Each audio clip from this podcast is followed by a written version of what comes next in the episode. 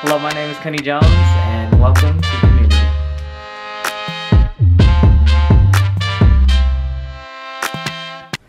Animals. All right, y'all. Welcome. Great start. this is like That's the perfect Yeah. blooper. that's exactly how ours would start. welcome to Community, y'all. There's some great people out there. Let's hear from them. Today we got my guy Albert Contreras with us today. How you doing? Uh, doing good. I'm really excited to be here. This is for everyone at home. This is Kobe. This is my dog. Kobe. One of them. All my uh, animals and babies will probably be jumping in and out of the shot uh, because they don't know boundaries. Zero boundaries. Yes. Walks up to me licking. It's all good though. Um, but yeah, let's talk about uh, how we first met and all that stuff. Let's get into it. Yeah, so um, let me move this so we can- so um, me and Kenny met at UCSD. Uh, we were in a digital photography class, and um, just like getting to know each other around like campus and seeing each other. But I knew that we were gonna be friends when um, our TA Sarah made a tentacles joke when talking about Japanese photography, and nobody nobody laughed. And nobody said anything, and me and Kenny are just dying, trying not to laugh. And I remember looking over and being like, "All right, that's my homie. we gotta kick it." Yeah, and then that just later led to us just like really enjoying each other's pieces and just getting to know each other, which I feel like rarely happens, especially during like a summer session too. Yeah, we were only in that class for like five weeks. Five weeks, but loved each other. Yeah, like that. It was dope. yeah, and Kenny's the only person more late than me. Yeah. Uh, the first time we went to a brewery, we were supposed to meet at two o'clock. Yeah. I showed up an hour and a half late. Yeah. You showed up three hours late. So I went to the wrong place. Yeah. like the completely different city. yeah, you were about thirty minutes away, and I was just sitting there having beer after beer. So, I was downtown and you were in Mirror Mesa. um, yeah, so that was uh, tragic.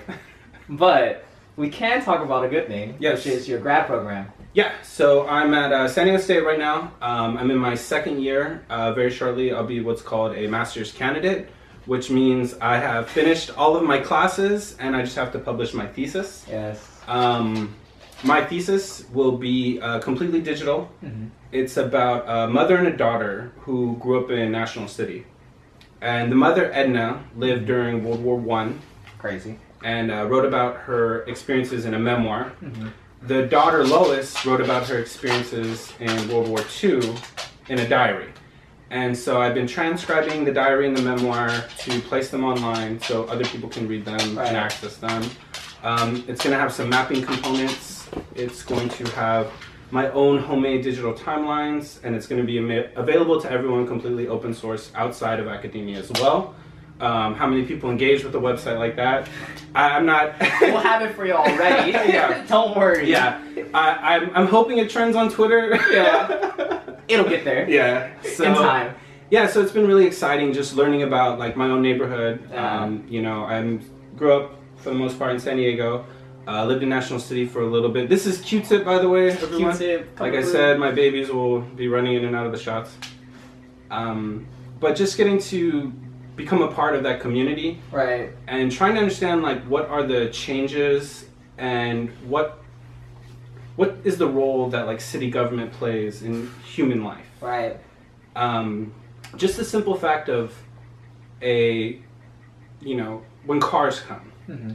the mobility that that brings especially for women and people of color to get Right. up their own community it drastically changes their life you Right. know even though we do know that these people are marginalized Mm-hmm. the idea of freedom of movement is something that i think we take for granted Yeah. you know Absolutely. I think I found that out right when I dislocated my knee.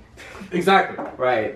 so you can imagine being um not being able to move what how that confines you Yeah. And when you add sort of the 1920s, 1940s sort of uh, gender dynamics and the power structures that come with those things, uh, for women especially, this completely limits everything that they can experience, um, just life in general, and Right. just access to things like that. And um, you know, people of color have the same issue as well, freedom of movement and things like that. So Right. um, And then women of color. It's exactly, the worst of the worst for them. yeah, it's tough. Shout out to our women of color. Love y'all. Seriously. Seriously. Wouldn't be here without y'all. I know, like in so many ways, and that's one thing that I always like dug about you is uh, I think so much of who we are Right. as men is informed by the women in our life. Um, we sometimes joke about how how much we love, but uh, how you know how much how determined these women are, and how they shape your life through loving and sometimes harsh ways. Right. But you always come out of it the better for it, Yeah. you know. I think all the women in my life has ultimately changed my life for the better. Yeah, seriously, my sisters, my cousins, all my aunts. All right. So I have a little story. The first time I called my sister a B word, right? oh my god, yeah. She slapped me so hard. Yeah. She broke my Xbox headset on my face. Oh my god. I remember in ninth grade, I came home and I think I s- called one of my sisters a trick, Yeah. and she punched the shit out of me. Too. she Hey, had a living good your job. life. Yeah, Living exactly. your life. Last time I ever, I, I knew that there was a. I, I learned. Okay, don't fuck with my sisters, and like j- jokes are jokes, but yeah, Yeah. There's a line. Um, but those loving moments really, I think, inform and, and help you grow and develop as a man. So Yeah, definitely. yeah. And we always have a lot to learn. So. Yeah. So tell me about your research, because everyone's been talking. You've been talking or listening to Yeah. everyone else. So I think it's time for you to talk a little bit. Yeah, definitely. so no one's heard about my research really, Um but I'm a grad student at UCSD, and I'm in the biology department in the Dorstein lab. And uh, what we're studying actually is the fundamentals of tooth staining. So what we're trying to do is understand like why our teeth get stained in the first place, and then also to uh, what like compounds are causing those changes. Um, so what we did is we had like a big uh, study of like indexing specific Mhm. like solutions that stain our teeth that we Okay. know, right? So Yeah. like coffee, wine, tea, tobacco. Beer. We I guess we do know that beer does it, but Or we, you avo- we're, we're not studying. You that you part. avoided it because you didn't want to know. I don't drink coffee, but I'll drink beer. exactly. Exactly. I won't drink tea, but I'll drink a beer. I can't limit myself from everything. That's the main thing. Yeah, you gotta have that outlet, especially in grad school. Yeah, Um, exactly. But yeah, that's what we're studying, and it's been uh, a very trying and learned experience. Like, I never knew how hard being a master's student was until after we started, or Yeah. I started at least Yeah. personally.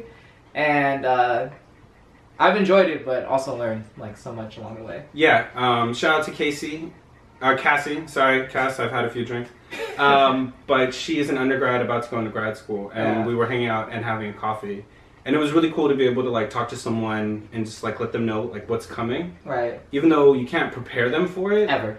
But just to like hear the warning signs. Yeah. Like she's you know experiencing like the typical like imposter syndrome, burnout, and stuff like that, and so you just have to kind of like tell people like get used to that because Yeah. you're going to constantly be burnt out. You're constantly gonna feel like you're the only fake in the room. Right. Everyone else is so accomplished except for me. No publication. I know, right? Like, I know, like that's the thing. I've had research assistant positions, TA positions, internships, great things, but Everything. because I'm not published, I'm just like Another I'm a- person. Yeah, exactly. and um, so yeah, going for that in the fall or no, in the winter time. I'm gonna be submitting. Hopefully, something can happen. But Yeah. no, We're with some great things for you. Simba. Sorry, It's all What'd you good. say? It's all good. That's my uh, other baby Simba whining and crying because someone else is giving Kenny love and he wants to be petted. It's a common thing. Everybody, all the dogs want my love. Yeah. So yeah, I'll tell you about. Um, I was working as a research assistant under the direction of Dr. Uh, Angel Nieves at San Diego State. He has a digital company called uh, Apartheid Heritages, Mhm. which works out of South Africa. Mhm. So with the apartheid, it reshapes like the entire like I just learned really like what happened. it's insane. Whoa. Exactly. So in remaking that culture in a Uh. post-apartheid world is like a massive undertaking. Yeah. This is something that infects daily life. So as historians, this means the historical narrative. Mm-hmm. And this is especially important because this is what young kids are learning in school, Right. That's the future. Exactly. So you have to rewrite history, Right. literally, because it's all bullshit, especially in South Africa. History is bullshit in general. Just as a quick aside. Yo, Yeah. the Netflix documentary with conspiracies. Have you seen that? No, but I'm gonna watch it. It talked about Hitler and said Yeah. he's not dead. oh, is he in Argentina still? Oh, They think he's in Ar- Antarctica.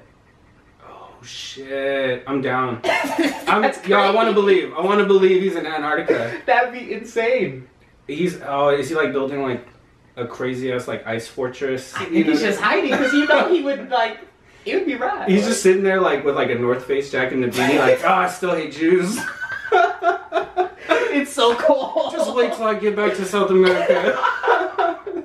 Sick. Ah, Sorry. Continue. yeah, shout out to the Holocaust. But so, um, me and Kenny make horribly inappropriate jokes. Yeah, yeah. Sorry about that. Just wait if we start talking about race. we don't need to. yeah, that's yeah, that's uh, off camera. Yeah. Anyways, so um, I was working. Um, what he does is he creates 3D maps and images of like living spaces, especially like with the Bantu, their housing. Um, he was looking at the student uprisings in 1976, uh, the particular murder of a young gay activist who was shot and killed. And so my work was actually during the Iron Age Right. and um, a lot of the sort of dismissal of the native peoples, the Bantu and the Khoisan, which are sort of like the two major linguistic native groups of South Africa, Mm-hmm.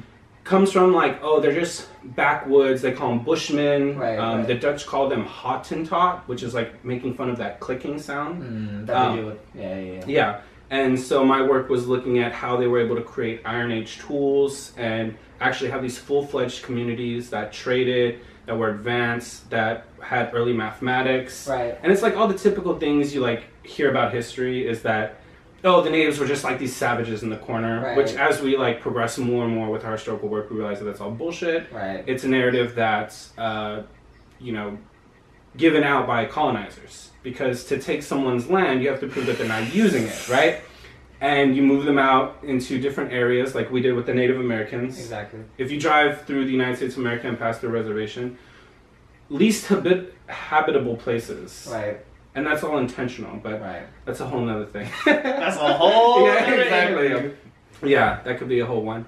So I got to do some research for that. I did some writing for him, um, and that was a really great experience. Just to step so far out of my own boundaries. Right. Right. Um, I have done a lot of research. Like at UCSD, I was trained in like critical race theory, uh, 19th century uh, race and ethnicity in the United States, Mhm. which is why you know this about me. I speak super candidly about race, and it's just because I have these conversations so often, Right, so often. Um, same thing with like gender.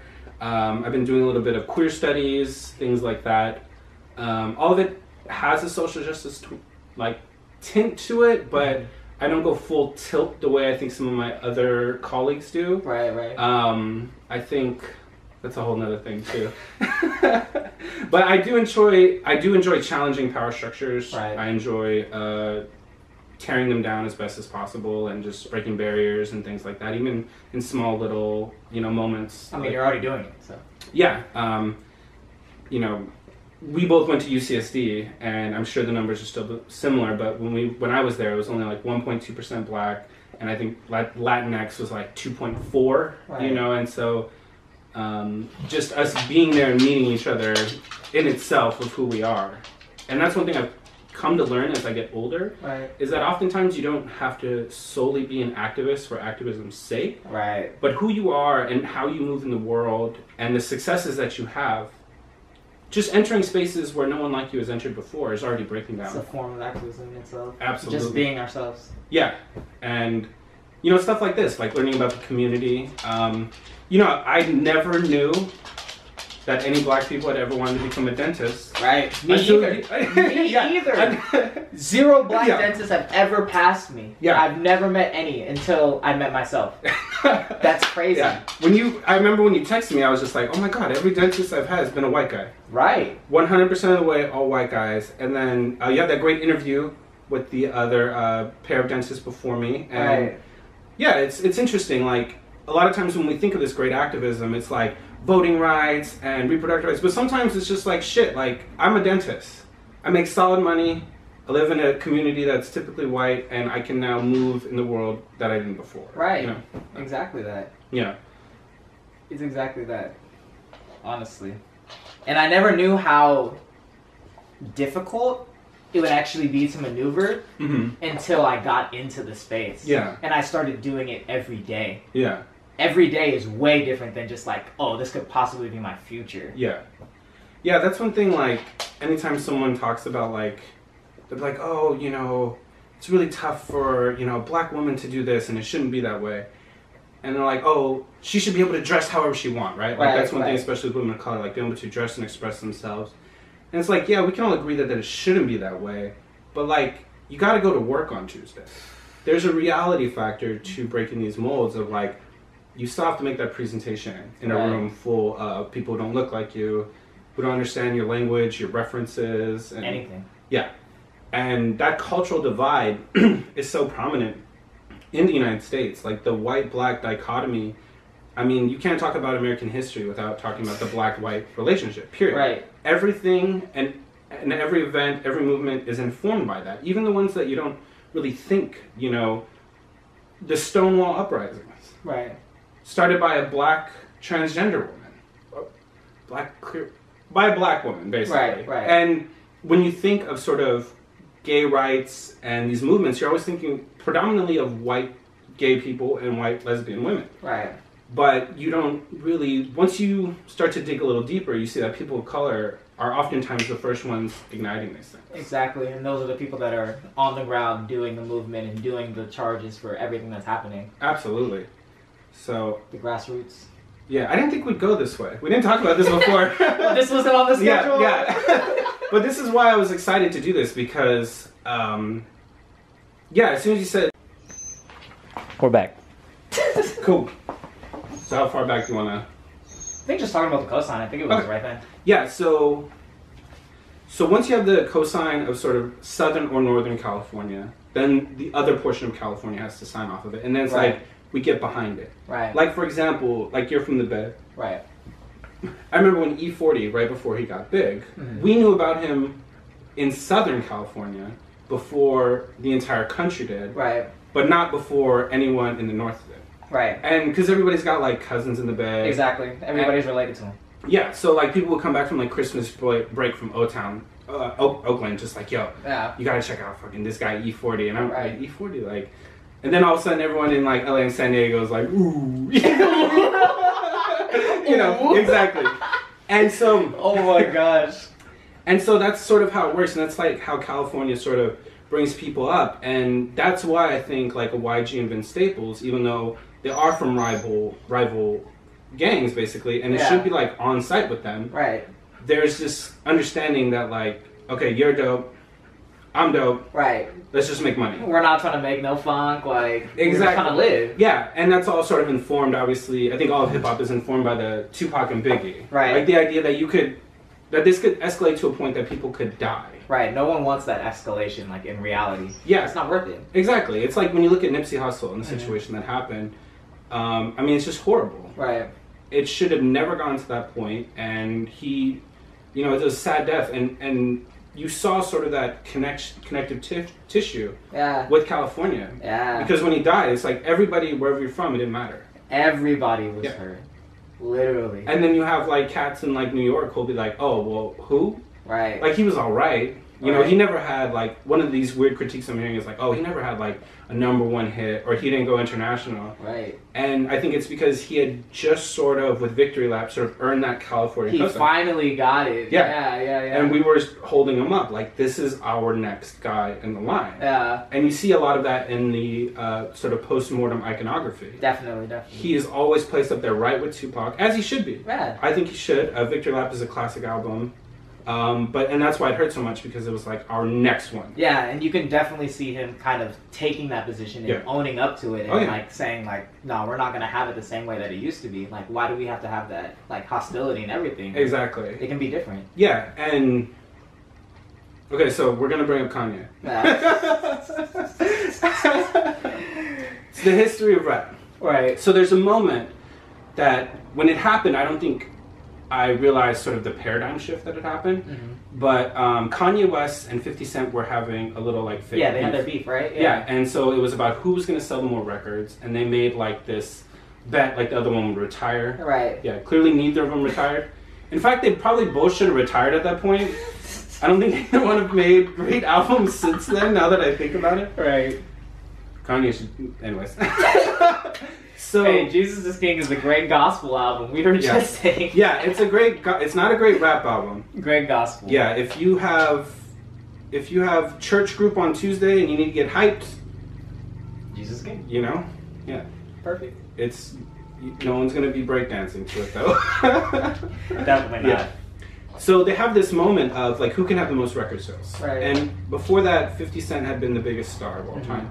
Not of all time, excuse me, of of, Of that, time. Yeah, yeah, that era. And before this moment, anyone who sort of had that like proverbial hip hop crown Mhm. had always had some connection to like street or gang culture. Right. Like Jay Z, Soul Crack, Right. like Tupac, Biggie, like there was always that street connection. Yeah. Kanye West has none of those. Mhm. Kanye West is a suburban kid from Chicago who just loved like hip hop as an art form. Right. Yeah. Uh, un, uh, non-college educated suburban person, which informs why he's acting the way he's acting. It's a lot. Yeah. It's the whole Yeah. everything, honestly.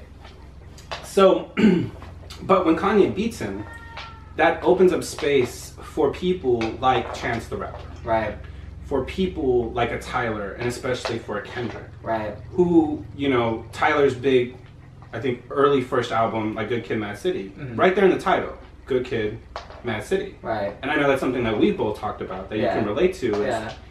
just sort of being like regular kids, just wanting to go like skate, Hang smoke out. weed, be with girls, but there's like gang, you know what I mean? There's At the- so much going on. yeah, and but you just live your life among that, Yeah. and it has like this great effect on you, and that's where so that that moment sort of opened up the space. Yeah. It allowed the crown to not have it. The rules of owning the crown changed. Yeah, You definitely. didn't have to be with that street world. Yeah. And I think Kendrick has owned it, and I think Tyler has it now.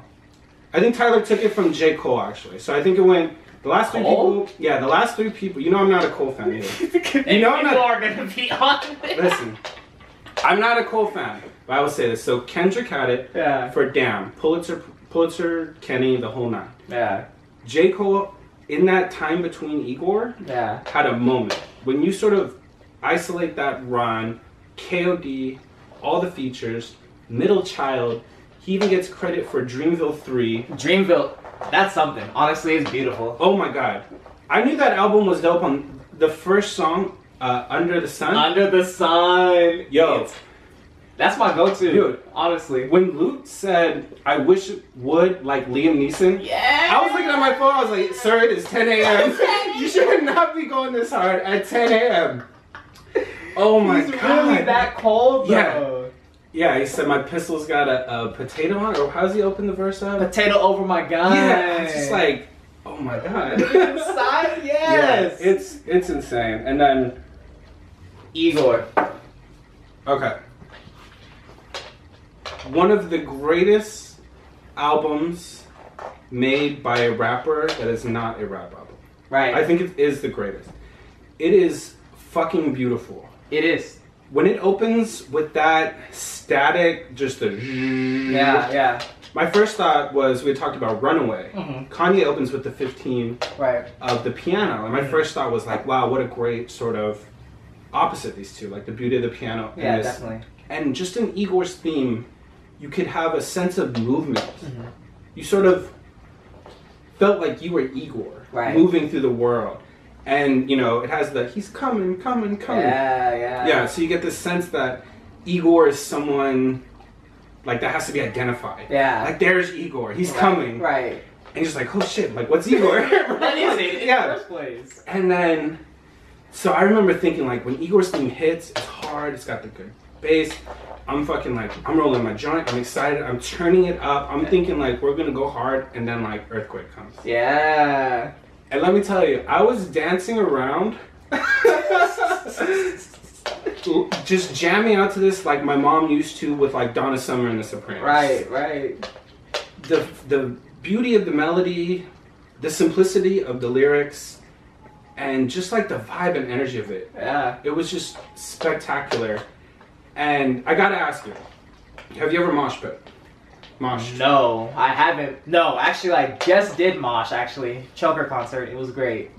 Every time you listen to New Magic One, you kind of want to mosh, right? If you saw the mosh at the Coliseum when Yeah. it happened, Oh my god. There was like four different Yeah. mosh pits and people Yeah. just going ham, and I was like, thank God I'm not there because I'd probably break my leg. Yeah. See, I've never had the desire to mosh pit. Like, I'd never gotten to like that scene of music. Yeah. But even still, when I'm in my car and it's just that hits the please don't leave, and you just like sit in the car and just Yeah, it's like building oh up. my god, and it drops. It's and it's wonderful. And I don't know if you listened to the interview he did with Rick Rubin. I did. I did actually listen to that. Yeah, one of the things Tyler said and Rick Rubin were talking about was Yeah. that certain melodies and and things are never repeated. They're not, and they're not supposed to happen. Yeah, Yeah. And once I, so then I heard, I've listened to this album like a hundred times. Right. I think I listened to it this morning actually. The whole thing, all the way through. Yeah, I like the first half a little more than the second half. Yeah. Yeah. Um, the first half just hits more It is different. emotionally. Yeah. Yeah. But um, yeah, just the idea that nothing repeats and then re re listening to it, knowing that, because there's so many great moments and so much of like hip hop is about symmetry. Yeah. Right, it's about we have the bars, they're couplets essentially. Right, right. Uh, the beat always hits on a fourth measure. The idea that he wouldn't repeat some of these things is Yeah. just an amazing accomplishment, and it's you can't like we can't talk about Igor without talking about the scope of Tyler's career either, Right. especially you know Wolf, right? The first time we're introduced to him is the Yonkers video, right? If you if you haven't seen the Yonkers video, I think it's good to watch Yonkers, then watch Potato Salad with Yeah. ASAP Rocky, and then watch Earthquake. Yeah. That that will just show you the change. the evolution. Yeah, and the versatility of Tyler. Yeah. You know, because he has like one of my favorite lines on Yonkers Mm-hmm. is like, uh, "Pick uh, start a team of leaders, pick up Stevie Wonder to be the wide receiver," and it's just like, "Sir, sir, Why would you say that? Sir. Stevie Wonder is somewhere in a mansion just getting shots fired at him. Right. you know, chilling. Play the piano. Right. He's probably just like, who is Tyler? The what? to Right, them?" right. No, in another interview, he Yeah. said that he talked to him and Uh-huh. he was like, "Hey, I used some of your stuff. I thought it was dope." And he's like, "Okay." It's- yeah, it's Stevie Wonder probably, he probably still doesn't really understand Tyler. yeah. Um, but so going from that sort of like aggressive hip hop, like a lot of people were calling that other s- early stuff like horror hip hop, Yeah. which as they should, um, because it was like Yeah. It was spooking the crap out of It was people, intense. honestly. Like that, Yeah. that Yonkers video is crazy. He hangs himself, eats a Yeah. cockroach. And to go from that to being such a you know, we're talking about it's not even an ally, but like leading from the front. He's an icon. Yeah. And he still enveloped it in that sort of horror mentality with Igor. Yeah. Right? Igor's relationship to Frankenstein and Frankenstein's monster. Right. He's sort of the helper. I don't really. I've never. I've never actually. I don't know the Frankenstein story. yeah. yeah. That's the main reason why. Uh, I know Igor's in there. yeah. Um, and just his coming out process has been. Uh, first off, it's wonderful for him to, to be able to own it, Yeah. but to do it in the world of hip hop, Right. which has been extremely anti. That's like the toughest homophobic. part to. That's one of the toughest places to do it. Yeah. Um, gay slurs are like you hear them everywhere, Yeah. everywhere. Even guys who like freestyle. Every other bar. Yeah. It's I I can get this many girls and you like men. Yeah. Always a demeaning thing like that. And so for him to sort of first occupy that space as this aggressive or hip hop person Yeah. and then to have his coming out process and then to elevate Igor as a character Right. who Igor is clearly uh, it's like a breakup album Yeah. and it's clearly a guy uh, Right. who looks like Leonardo DiCaprio in Uh. all of the videos Yeah. um, it's just an interesting space and thing to watch. Because I remember when we first heard that Tyler was saying that he was gay, Right. me and you had a conversation. We're like, do you think it, do you think he's trolling people? Yeah. Like, do you think he's trying to challenge? Because that's these- how he is. Yeah, we were we were wondering like, is he trying to challenge the sort of anti-gay rhetoric of hip hop? Right. Because he's the type of person that would strictly do it to challenge. Just yeah, just to challenge it. Yeah. Clearly, it's it's the Yeah. truth. Yeah. And so it's been this like wonderful transformation, Yeah. and just watching this whole progress. Um, you know, him and Kendrick Lamar, I think, are the only two rappers, MCs, whatever you want to call them, who have elevated themselves out of hip hop. Yeah. They are bigger than the culture. Even someone like Dr. Dre, who has like the most iconic library you could ever imagine Yeah. um, his big thing like Dre Beats. it's still sort of tied to hip hop, Exactly. right? Like when Snoop Dogg does his movies and does his you know reggae stuff, it's all sort of informed by his rap career. Yeah. But these two, like Kendrick, is just truly like a writer. Yeah. He's making you know pro-black uh, protest move, movement music Uh, in 2019, which is amazing. Right. And even if you look back into like his previous stuff too, like I revisited uh Overly Dedicated, Yeah. Section 80, Yeah, all of them. Uh, Yeah. What's the other one? Uh, after uh, Good Kid, Mike City? Oh, um, the, the classic album with All Right and Black Black of the Bay. Yeah, yeah. I, I I don't think it's called King Kunta, but I know. No, I know Kunta every is song. on it. Oh, we're bad. We're bad fans. Yeah. What's it's- this? And then There's the one- Unmastered Untitled album. Yeah. I still have Elevate on my workout playlist. Gets me hype. Yeah. When I'm shooting my uh, pull-up jump shots in 24-hour fitness, I'm like, elevate, elevate, elevate. oh my god! Wait, what's the name of that album?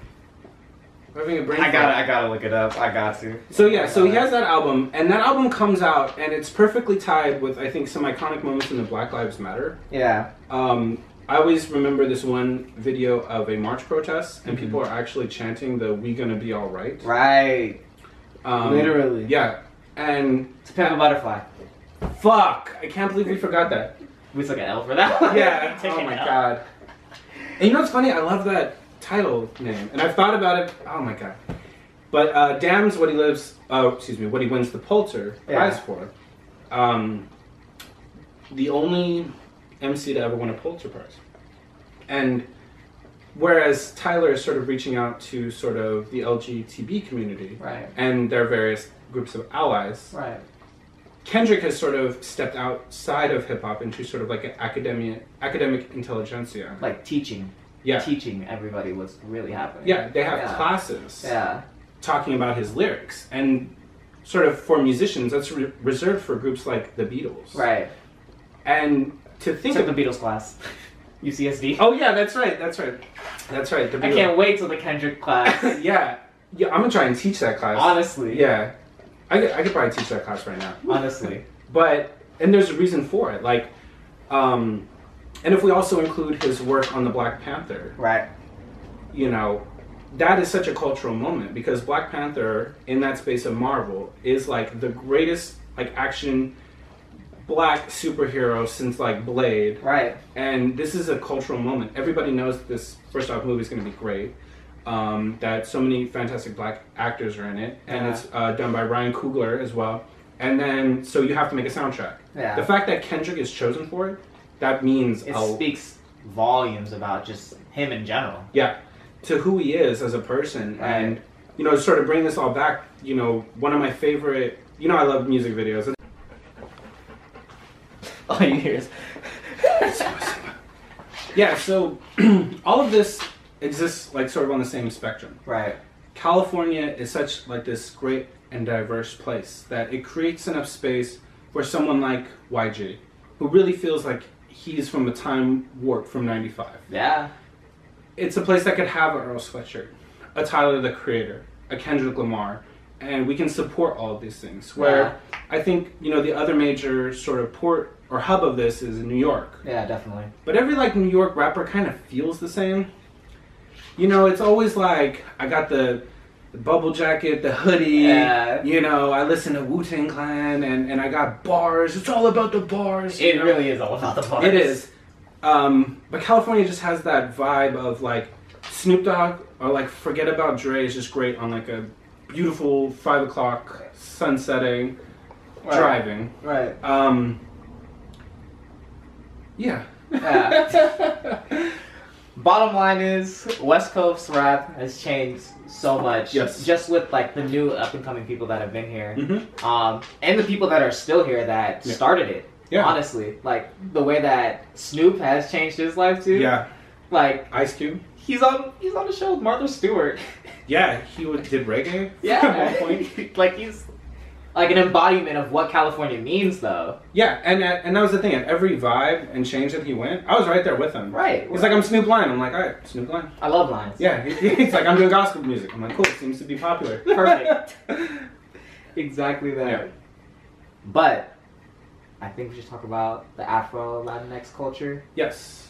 and uh, Brief history. brief history, and then just talk about how that influenced hip hop too. a little bit. Absolutely. So everything, and not everything. So much of this comes back to the transatlantic slave trade. Yeah. The Atlantic Ocean isn't as wide open as we think it is. You have to follow these particular trade lanes. Mhm. So when slave traders are coming down from Europe, they hit the western coast of Africa. Then they kind of take one up and they go through Brazil and they end up in the Caribbean. And that's sort of the major hub of like European destinations. Yeah. So whether you're a Spanish slave trader, British slave trader, French, Mhm. you're always going to end up at the Caribbean. Yeah. You have places like Haiti, Barbados, Jamaica, and then the United States would eventually catch up. But when the Right. slave trade is first starting, those are sort of the main hubs. Is Mm-hmm. that it's, the entire economy is mostly based around sugar production Yeah. before uh, cotton happens with the cotton gin and Eli Whitney. But so the Afro Latinx is, you do have slaves being transported and imported into modern day Mexico. Mm-hmm. Now, the thing about the Mexican sort of caste system is it's this very diverse and very. I'm gonna walk the line here because I think some of my graduate student friends are gonna like kill me about this. They're all colonial Latinists. Yikes. I study National City, all right? so we have these slaves being brought in for labor, as is like true all over, you know, what would become the Americas Right. and this sort of interplay and overlap of sort of the Spanish, the Native, and the African has different sort of um, mixtures in different islands and areas. So, like a Puerto Rican person, for example, is pretty much almost an equal balance of Native, African, and Spanish. Right. We have a Jamaican person who's largely influenced by the African, right? Right. Because it's an English colony. It Yeah. doesn't have that Spanish sort of undertone. Yeah. And so each of these places is different. And that sort of Caribbean vibe, taking the African sort of drum things that you hear in like a lot of like tribal ceremonies, Mhm. putting it with like Spanish melodies, that becomes like the early influence of hip hop. Right. You know, um, it's Afro beats. Yeah. Basically. It's Caribbean style beats. And the first things are like parties Mhm. uh, out in New York, actually. And you hear a lot of very Caribbean style drums, and this continues on until basically people discover Rick James. Yeah. Rick James changes everything the idea of the breakbeat. You know, um, a breakbeat, for those that don't know, is during a funk song, Yeah. um, you know, you would have the funk song going and then have a break part where people would just go around and dance. Yeah. And so it would hit on a certain four measure rhythm. Mhm. And so what DJs were doing is on one side they would have a Rick James album playing, and then have another one where they could scratch over, and a scratch is just extending the snare sound. Yeah. So you'd have this break beat that they would loop over on a 4th every fourth measure, and it would continue like a hip hop beat, and then they would go over and create that that Yeah. sound Yeah. and that became like the early hip hop. So that's why you see the turntables with the 2 Mhm. And Rick James is just the he has the greatest break beats of all time, and that's why Yeah. early stuff you hear like, and these are the breaks. Yeah. Yeah. You know, Yeah. break it up, break it up, and and you know they're called break dancers, Yeah. and um, and so it's just that mixing. Oh, you didn't get that. Was that really a, a, a Not completely, but definitely in the realm of Yeah. So yeah, b boys, breakdancers. yeah, yeah, yeah. That all makes sense. Now. Yeah. and so yeah, the origins of this is about that hybridity. Yeah. You know, because you can't have sort of these rhythms without that African influence. Right. The melodies that they're taken from are very Spanish melodies because they're very European and like the Spanish guitar, and they Yeah. kind of play on that a little bit and Yeah. take it a step further later.